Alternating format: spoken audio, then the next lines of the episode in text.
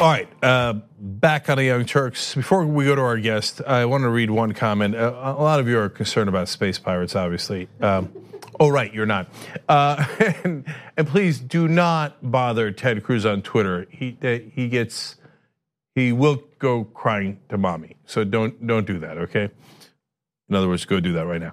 Okay, Freedom Tide writes in, uh, Young Turks. Hey, I like two scoops of sugar in my covfefe. Good point. I hadn't thought of that. Uh, I should look into the oranges of that saying, though. Uh, he included hashtag TYT Live. That's what you do to get uh, on air here and get your comment on air. And hashtag Too Strong, indeed. I was wearing the Ilhan Omar Too Strong shirt yesterday. Check it out at shoptyt.com. I threw that plug in. All right, let's go to our next guest. Joining me now is Angel Padilla. She is the Indivisible National uh, Policy Director. And uh, we're going to talk about two different issues. First of all, welcome uh, to the program. Yeah, glad to be on. Oh, sorry, he. it happens. It's totally fine. Okay, so um, that was a fun beginning. Uh, we're going to continue the fun because in one of the policies, uh, you guys wrote out this um, uh, question, which I uh, am greatly amused by. This is a defining moment for the Democrats, Democratic House. Are they going to stand up for the people or give Trump what he wants? Sight unseen, I'm going to vote with door number two, give Trump what he wants. Uh, okay, but in all seriousness, uh, that is part of uh, your defund hate program. So tell us what that is and whether you think the Democrats are actually going to stand up to it. Yeah, so uh, we are members of the Defund Hate Coalition, but it's it's co-chaired by Detention Watch Network and United We Dream. So those are immigrant rights groups that are leading uh, the fight to basically defund those hateful agencies that are tearing families apart. Um, look, there's a lot of noise that's happening uh, in Congress every day. There's um, a lot of things in the in the headlines but there are very few things that that are actually going to pass this year that are actually going to move through Congress. Um, we totally get that one of the goals of the next year and a half is to, is to give uh, voters an alternative vision to America than the one that Donald Trump uh, is presenting. Um, but the bottom line is that there are few opportunities to actually make some huge legislative uh, differences, uh, and the budget is one of them. Uh, the budget represents our values, and up until now, um, what Congress has done, you know, when it's when it's been controlled by both Republicans and Democrats, what they have done is that they've given more money to ICE and CBP, which has then been used to tear families apart. It's not just the ones at the border; it's what happens every day. ICE is tearing families apart, ripping people from their beds in the middle of the night, going to work sites and taking parents away from their kids. That is happening every day. And this year, with Democrats in control of the House, they can actually start to claw back some of that money, uh, which is what we hope they will do. So, Angel, how's that going? Because um, look, if uh, you're asking them to abolish ICE, Democrats aren't going to come anywhere near that. Uh, just asking them to defund it a little bit, um, I'd be surprised if they went for it. So I'm curious. I don't know. Uh, are are they on board? Uh, so this is going to be a tough fight, but this is one of the few fights that we can actually make an impact on this year. Um, so what we have been calling for is, you know, we've had Trump for two years now, a little over two years, and while he's been uh, in the White House, his Republican Congress gave him a ton more money. I mean, detention has increased by 50% in the last two years since he took the White House. That is because Congress gave it to him. It seems fairly reasonable that Democrats now, after activists and after progressives and after voters gave them the power to hold Trump accountable and to protect those communities, they can at the very least take back the money, bring it back down to where it was at the end of the Obama years. Now, now we think that detention and enforcement was too high under Obama, but at the very least, given that this has been a central part of the Trump uh, administration, his campaign, what he thinks he's going to run on, and and essentially the biggest uh, target for Trump is immigrants. The very least that Congress can do, and and the democratically controlled House can do, is bring back funding at the very least to the Obama levels in FY16. You say at the very least. I'd be dramatically surprised. But I love that you guys are fighting for it. And at least it's not the bad old days. In the bad old days, there were no Democrats on your side. They'd be like, oh my God, we're gonna meet the middle ground. Middle ground is, you know, he wanted a gazillion dollars and we gave him 90% of a gazillion dollars. Uh, so now at least you have Democrats on your side like AOC, Rashida Tlaib, Ilhan Omar, all the Just Democrats, et cetera. So it'll be interesting to see how that fight goes. Uh, now let's talk about pharmaceutical battles. So yes. now oh, the Democrats say they really want to keep drug prices down. So you, here you might actually have an ally. Uh, tell us uh, what the issue here in specific that you guys are fighting for, And then are the Democrats supportive on this one at least? Great. And so again, this is one of those issues where uh, Democrats have not really decided which approach they're going to take. But going into this Congress after the election, one of the things they kept hitting on was how they were going to lower prescription drugs for consumers and for and for the public. Uh, well, now is their chance um, and what we have been hearing out of the Hill is that there is a little bit of a debate within the Dem caucus. Uh, they have one approach, which is very uh, pharmaceutical friendly, and there's another approach that is very consumer uh, and people friendly. Uh, we obviously want to see them uh, go with the with the approach that would actually reduce prices for most consumers and, and most Americans. Uh, the issue is basically, do you empower HHS, the the you know Department of Health and Human Services, do you empower them to negotiate on behalf of of consumers. They are the largest buyer of pharmaceutical uh, of pharmaceuticals, so they have a lot of buying power, and so they can negotiate prices. Uh, and that is the progressive approach led by uh, Congressman Doggett uh, out of Texas. It's the Doggett bill. Uh, or uh, what we've been hearing is that Dem leadership is is you know trying to trying to find a middle ground here and try to have a, a third party negotiate. Again, this is a third party arbitrator, is what they are kind of leaning towards. Uh, that basically means that a lot of those same executives, a lot of those same pharmaceutical employees who are now providing that third party arbitration uh, it's a revol- revolving door, uh, as we all know. Um, they are the ones who are going to be negotiating, which means that it means it means fewer uh, that means that they're going to be fighting more for the pharmaceutical companies than for consumers. So we just think it's simple, right? There's a, a, progressive option. It's the Doggett bill. That's what we hope Democratic leadership will do. But at the moment, they are torn, and we hope they will do the right thing. So I'm, I'm going to take a wild guess at this one that the congressmen who are in favor of the pharmaceutical friendly version of the bill uh, take some campaign donations from pharmaceutical companies. Could I be onto something here, Angel? I think you might be, uh, and I think it reflects their positions once they get elected. Yeah, uh, you're not allowed to say that, Angel. Oh my God, Anderson Cooper is going to be so mad. Are you saying these beloved politicians might be influenced by the millions of dollars that they receive? Are you going to make a scandalous point like that? Not me. You didn't hear from me. Okay. So, look, this is just when I thought I couldn't be disappointed anymore uh, by Democratic leadership uh, here, you've done it. Congratulations. Because this one is is a layup. They they promised to they ran on this one, and they this was one of their top promises. So I thought Pelosi, like I, I never believed that she's actually going to do it. She, I thought she was going to just say, okay, yes, we'll pass it in the House, but we know the Republicans will kill in the Senate, so it's all kabuki theater anyway. But she's now not even going to do the kabuki theater? So so again the reason why we're raising this is because uh, they have not made a decision. So that's why action now can actually influence the outcome right? If they're hearing from consumers from the public from voters from constituents if members of congress are hearing that hey we want you to take the approach that favors consumers uh, and the public then we can actually make a difference. Uh, there's a lot of noise in DC. There are a ton of headlines, and so there are few opportunities to actually influence the outcome. It's on on drug prices. It's on the Dream Act. It's on the budget. It's on uh, it's on uh, you know a blank check for endless war. There are few moments where we can actually make an impact, and that's why uh, you know one of our jobs that we that we try to serve our, our network is you know trying to demystify that noise uh, so that they get the sort of actionable items. And these are these are just a couple. So I want to go back to this stuff in a second, but you said people can help. So how can people help? Well, they should t- contact their their members of Congress right now. There is uh, again, there is a bill, the Doggett bill. There is 123 co-sponsors, I think. Uh, what leadership has said is that they will not bring a, a, bill to, to the floor unless there are 218 co-sponsors.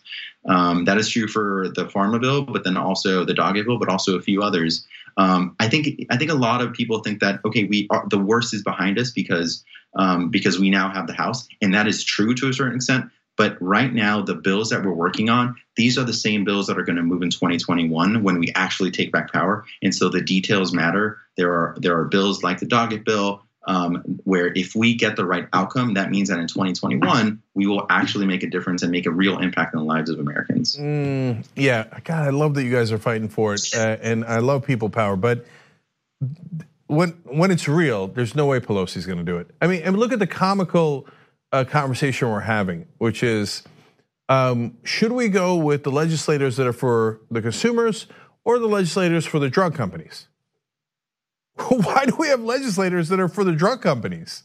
I mean, And we've come to accept it in Washington, like, oh, that's just normal. Yeah, well, okay, those guys are, you know, they, they represent the drug companies, so obviously they they want to make sure that Americans pay more, so that the executives of those drug companies who fund their campaigns profit more. So yeah. it's the it's the heart of corruption. And if until you get the money out of politics, these guys are going to be corrupt till the end of time. Uh, so look, Angel, that gets me to a larger question, which is, let's can we just be honest about it? There's a civil war in the Democratic Party between the corrupt and the non-corrupt, and so look at what you're trying to do. You're trying to push a boulder up a hill to get Nancy Pelosi and Democratic leadership to do the absolute bare minimum that they promised on a super easy question which voter is in favor of higher drug prices? Yeah. I mean, this should be a no-brainer. Uh, and you know, Dem, Dem leadership polls this, you know, over and over again. There's a reason why pharmaceutical prices are, are on the table now is because they polled all last fall on it. Uh, this is something that consumers actually care about. Um, so it should be a no-brainer. But as we know, uh, we need to get money out of politics, which is why you know one of the one of our priorities going into this Congress was HR one, for the For the People Act, which would one of the provisions in there would be to get money out of politics. We absolutely need to prioritize reforming our, our government, our democracy in 2021, because if we don't reform our democracy, if we take back power, then we're going to continue down this road where where the wealthy, the the corporations, the donors are in control of our own government, which is why again we have the next year and a half to do everything we can to take back power, and then step one needs to be reforming our democracy. Right, and, and everybody, uh, you can find out more at indivisible.org. But I, I, want you to understand, Indivisible is a grassroots group, so they they get their power from you guys, and that's why I think it's a great group. Uh, and if you don't participate, then they've got nothing. Uh, but if you guys do participate, then you actually can make a big difference. So, Angel Padilla, thank you so much for joining us on the Young Turks. Really appreciate it, and thank you for fighting on all these issues. Yeah, thank you. All right, all right, guys. Um, I, am going to ask you to fight on, on these issues as well in Iowa, June 8th. TYT.com slash rally. I'm not saying anything except for everything I've said. When we come back, uh, someone's suing Fox News. We're going to talk to her, and it's actually a harrowing case. And, uh, and there's conservatives on both sides. It's fascinating. So don't go anywhere.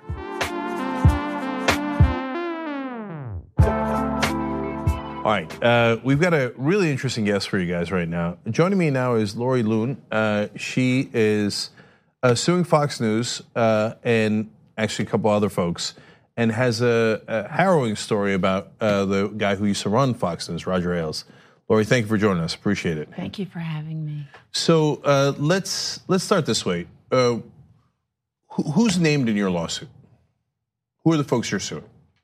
Well, Suzanne Scott who's CEO of Fox News, and I'm suing Fox News. And then there's a mini series, eight episode mini series coming out next month on Showtime, and I'm suing Showtime because they stole my life, they monetized my tragedy, and they haven't compensated me in any way or were interested in bringing me on as a consultant or paying me for ripping off my life. And Gabriel Sherman, who coerced me into an interview, printed lies and didn't correct the lies, and then he sold his he sold the story to Showtime, and that's mm-hmm. what's coming out, and and it's going to be garbage. Mm-hmm. They, they don't know the story. They, I'm going to have to write my own book to, to get mm-hmm. my story out because there's so so much defamation and lies. So, uh, so of course, I haven't seen this series and I don't know the story, so I don't know who's right or wrong about that. But uh, Laura, you're here, so I want to get your side of the story. So, um, first though, let's go back to what happened in the first place uh, for people to understand uh, why you had the issues with Roger Ailes to begin with. So, how did you first come across Roger Ailes? About 30 years ago, I was the staffer on uh, George Bush for president. Um, George H.W. Bush was vice president running for president, and Roger Ailes was his media advisor. And I, I met him a couple of times just passing in the hallway. Mm-hmm. And that was my first experience with him. But I, I was real excited about the work that he had done, and that's what I was interested in after working on that campaign, and I found myself a couple of years after Bush had been elected jobless, and um, I ended up I I had a, a meeting, an interview with Roger Ailes, and shortly after I um, he he pretty much blackmailed me and photographed me and compromising photographs. I, I went for an interview, and um, that's kind of what went on for about for many years was that he held this over my head and and said that he used it as an insurance policy that I would be loyal to him and this is this was Roger Ailes' big thing is loyalty. Yeah, well, a, a lot of thugs and criminals uh, uh, focus on loyalty because they don't want to be turned in for all the things that they've done wrong, including this president. But so uh, Roger Ailes went on to run Fox News. Uh, he uh, helped Murdoch start it, and he ran it for, uh, until he was finally deposed because of all the sexual harassment uh, charges that were uh, brought out against him, and certainly proved enough to uh, warrant a lot of settlements on the part of uh, Fox News. And so uh, there's, I don't think anyone uh, outside of a couple of Fox News hosts now doubts that Roger Ailes did those things. So, but but he worked for a, lot of Republican presidents, including Richard Nixon and George H.W. Bush, on their campaigns. So when you guys worked together, obviously you were a conservative. You were working on George H.W. Bush's campaign.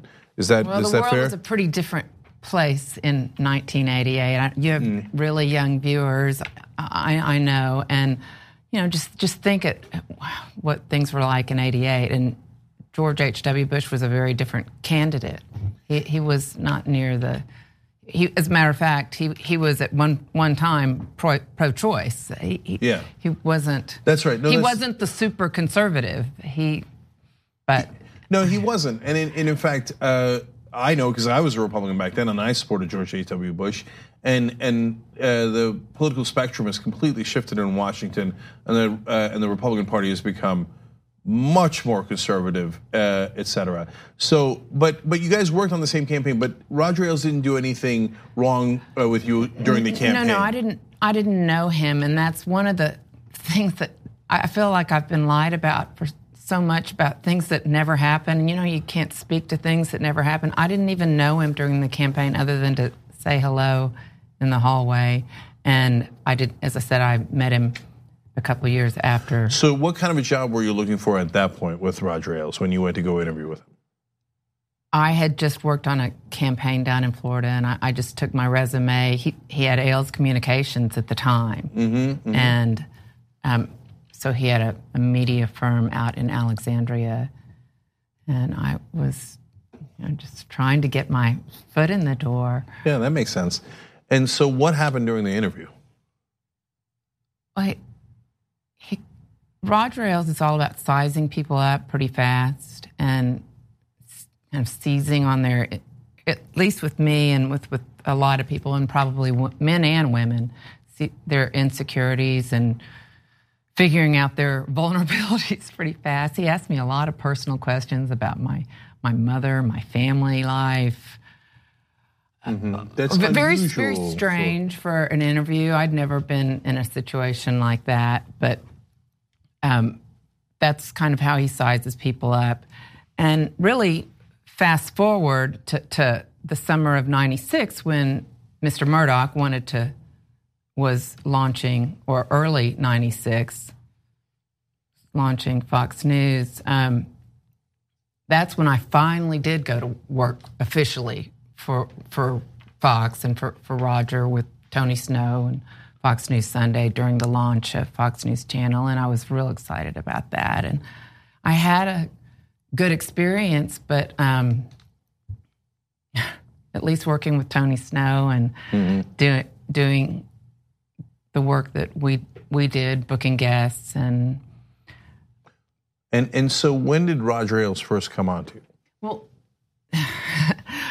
from from the beginning when I first met him, as I said, he said that th- these were his insurance policy. These these compromising photographs and videotapes that, together that he had taken of me, and um, he always reminded me of that. Roger Ailes was my mentor, my boss, and my torturer. And I really am a victim of Stockholm syndrome. He still lives inside my head. And if, if he were here today, he would probably advise me to fight back. You know, it's complicated. It, it, because, because of the fact that he was both my mentor and my boss, he had really high standards, and I was jumping through hoops trying to prove myself, you know, as a booker in Washington and then doing events for him. It was a very difficult situation, and it's complicated. And that's what people don't understand that someone can be all of these things at the same time. You're yeah. expected to show up for work and um, not talk about your experience. I mean, I, I, kept it bottled inside for years. I didn't ever tell anybody, and he threatened me. He threatened me for years I, I, that I couldn't tell anybody. I couldn't tell a psychiatrist that I was seeing in Washington. He said absolutely not that I was to tell no one, and so that that's part of my story of why it was so hard and why I'm suing Suzanne Scott because she's one of his chief enablers, and she has lied about me and this whole experience. I mean, Roger, even when I was under duress and they got me to sign something, a separation agreement, he never denied the sexual abuse. He, he his, his, his signature is, is on my separation agreement, but Suzanne Scott has been nothing but hostile to me and lied about claiming that she didn't know about any sexual abuse in Roger Ailes' office, which is a total lie. She she was. Do you, do you think everybody at Fox News knew? Well, that's why. Um, Suzanne is going to have a very rude awakening when we go to court, when we start calling hundreds of witnesses that will be able to call her a complete liar because she was his chief enabler. People on the second floor, which was what the Power Center, they I believe that they knew, and they certainly knew in his er, inner circle. And I don't know if you remember, there was a lawsuit against Bill O'Reilly, Andrea Mackris. Of course, yeah. And I think the climate toward me really changed after the Andrea Mackris situation eh, because Roger's inner circle knew that he was he was vulnerable and what what are they going to do about me and they that's when they began to I think that they they had a whole strategy to smear me and discredit me as a witness, as a future witness. Mm-hmm. And that's what went on with a lot of gaslighting, a lot of harassment, a lot of malicious gossip and smears. But I was really terrorized the last few years I was at Fox, and it only got increasingly worse as time went on. And you say, do people did people know? Absolutely. I mean, media relations um, they they absolutely knew. I mean, with Suzanne and well, you know, other members say, of his inner circle. When you say they knew, um, did they know that there was some relationship going on? I think people never really understood, and, and that's that's another thing that was always insulting to me, and why I guess I have to write a book to set the, the record straight. I was a victim of mind control, brainwash, Stockholm syndrome. He um, he used sexual abuse as a psychological tactic to control and brainwash me. And I, I have no idea what other people's experiences were, but I, I haven't heard from, you know, when, when these stories came out, when Gretchen Carlson sued, I haven't heard anything close to what I went through, and um, so, that's why I can't believe that Showtime has monetized my tragedy and blown me off.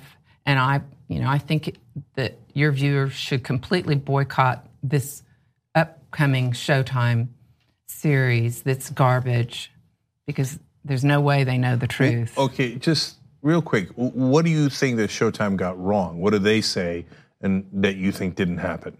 Well, for one thing, they made me. they have an actress playing the part of me. Mm-hmm. So they took, they've already taken my life without even consulting me or bothering to get, find out what my story was or talking to me directly or compensating me in any way. And they're, they've been really nasty and uh, their leadership at Showtime has been completely gutless and indecent. Um, and uh, I certainly will be boycotting it. And I, I think, you know, what they've done is is pretty criminal. So one, one last thing, because uh, I know it's a complicated story, it's a long story. I wish we had more time to to, to uh, do it justice. And, and, I know that everybody's got a slightly different point of view on it, and I'm sure Gabriel Sherman would say something different, Showtime would, and certainly Fox News is. Now, I'm not a big fan of Fox News, so uh, I've seen them uh, lie about everything else. So, so I, would be surprised if they were uh, the ones that were um, uh, being honest here. But uh, let's talk about that last question that I had for you. So if if the folks at Fox News thought it was a relationship and not sexual harassment, okay, that would be, I suppose, uh, the most positive light for them, right? So if they know it's sexual harassment and they're covering it up, it's terrible. It's it's hideous, right? If they think it's a relationship, why would they then be concerned about you? Do you see what I'm saying? But it wasn't. Mm-hmm. It wasn't, and and um, there was there quid pro quo, and that's in my lawsuit. Uh, you know, I was all excited, and I guess 04, I got a, a promotion, and I was in Roger's office, and I, he was telling me about this promotion and how I'd report to Bill Shine and in New York. And then he said, "Oh, and I need for you to go over to the DoubleTree and thank me for your promotion." So there was quid pro quo and there's proof of it. And uh, no. I mean, there, there's there's really nothing. As I said, he didn't deny. He did. He. So no, Laurie, I don't doubt your story for a second, uh, as it as it uh, certainly as it relates to Roger Ailes. Uh, what I'm asking is, what is the Fox News excuse for retaliating against you if they thought there was nothing to retaliate for? I think it's just they stay in that mode. That is their mode. Attack, attack, attack. Irina Briganti, media relations. There's no line they won't cross when it comes to smearing anybody that they view as a threat. And they viewed me as a threat within Fox when I was there, uh, which is why they wanted to discredit discredit me as a future witness. And I was always I was always a loyal employee. That's why it's all so terribly sad that Suzanne has turned out to be such a hypocrite and so truly, truly dishonest and come out and um, attacked me and attacked this lawsuit as frivolous when she knows that if I start bringing witnesses and we go to court, it is anything but frivolous. And why me? Why is she attacking me? Why, why is she refusing me a, a proper settlement when other women were definitely um, taken care of and, and settled up with? Because there, I believe that there's there's a lot more to the story, and that's because I know that there is. And she had me check into a hotel in New York, the Warwick Hotel, under her name for six weeks, and she's denying all of this She's denying that any of this happened. I mean, so there's a, a mountain of evidence, and she, she's going to find out when we go to court. What, All right. And I think that everybody will find out a lot more when you guys go to court. Laurie Luhn, uh, thank you for joining us. Thanks, Appreciate it. Thank, thank, you for sharing you. your story. Thank you. All right, we'll be right back. Uh, the last half hour of the Young Turks, as you all know, is for members. Uh, and I'll be back on uh, tyt.com slash join uh, to participate in that. We'll be uh, back in a minute.